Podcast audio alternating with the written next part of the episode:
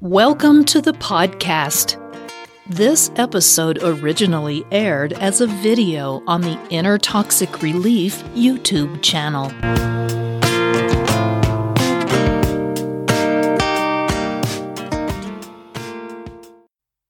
Inner Toxic Relief presents Seven Mind Games All Narcissistic Mothers Play.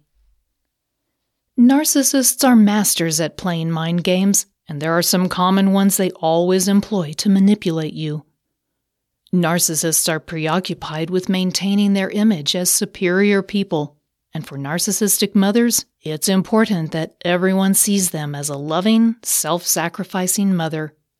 Everyone, that is, except you. Your narcissistic mother has little concern for your thoughts and feelings.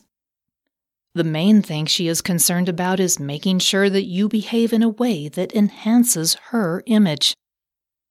To ensure your actions will reflect well on her, she will use many different kinds of mind games. Mind games your narcissistic mother plays. Here are seven of the most common mind games your narcissistic mother will use to confuse you and get what she wants. Number one, balls in your court. No matter what you do, your mother will never acknowledge responsibility for her actions. Instead, she will project, deny, shame, and blame you, and basically dodge any attempt you make to have a meaningful conversation with her. Her hope is that you will do what you've always done before Either forgive her and move on, or maybe even doubt your own perceptions of what happened. That makes it very difficult for you to get out of the line of fire. You're always the target in the relationship, and to get out of her crosshairs, you'll have to set some solid boundaries and stop playing. Number two, psych. Your narcissistic mother is particularly adept at this mind game she will act as though she genuinely understands your experience, and she'll even seem to be able to put herself in your shoes. Don't be fooled, however, because once you let your guard down, she'll pull a fast one. She'll use whatever you've told her, however you've felt vulnerable and revealed that to her, to diminish you even more. She might, for example, interrupt you and shut down your meaningful sharing she might say something that she knows will humiliate you and make you feel small. It will be perfectly timed to diminish whatever you might be talking about. Now, hold on just a minute. For more videos like this, hit the subscribe button. Go ahead and click that red button and subscribe to this channel. And then right next to it, there's a bell. Click that button as well. That turns on alerts so that each time I upload a new episode, you'll get an email from YouTube, and you won't miss a thing.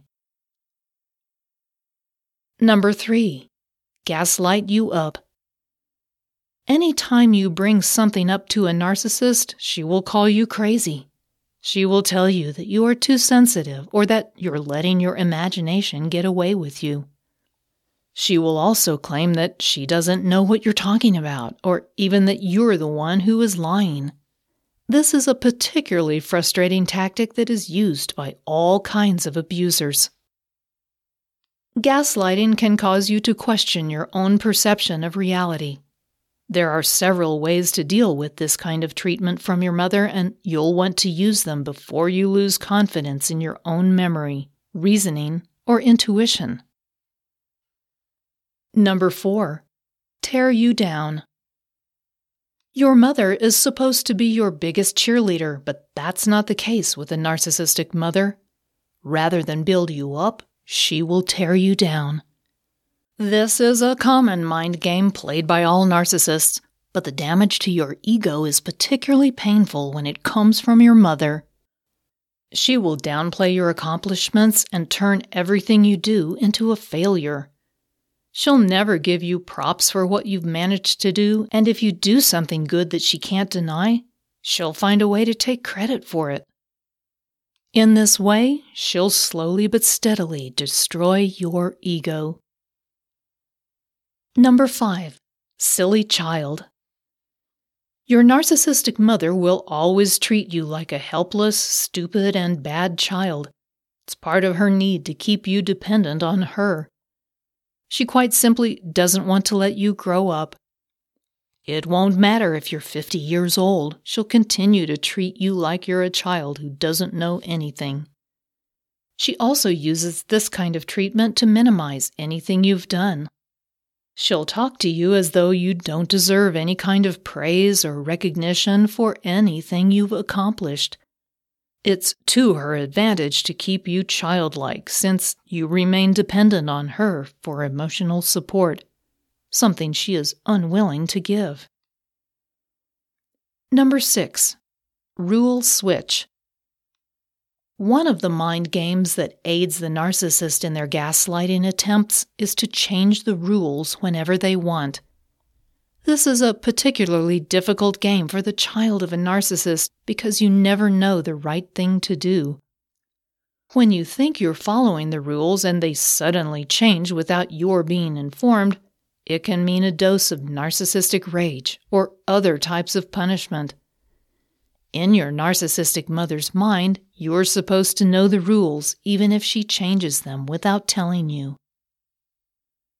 Number 7. Do you one better? This is another frustrating mind game narcissistic mothers like to play. It involves a form of one upsmanship whereby she's always got a better story or a worse hurt than you.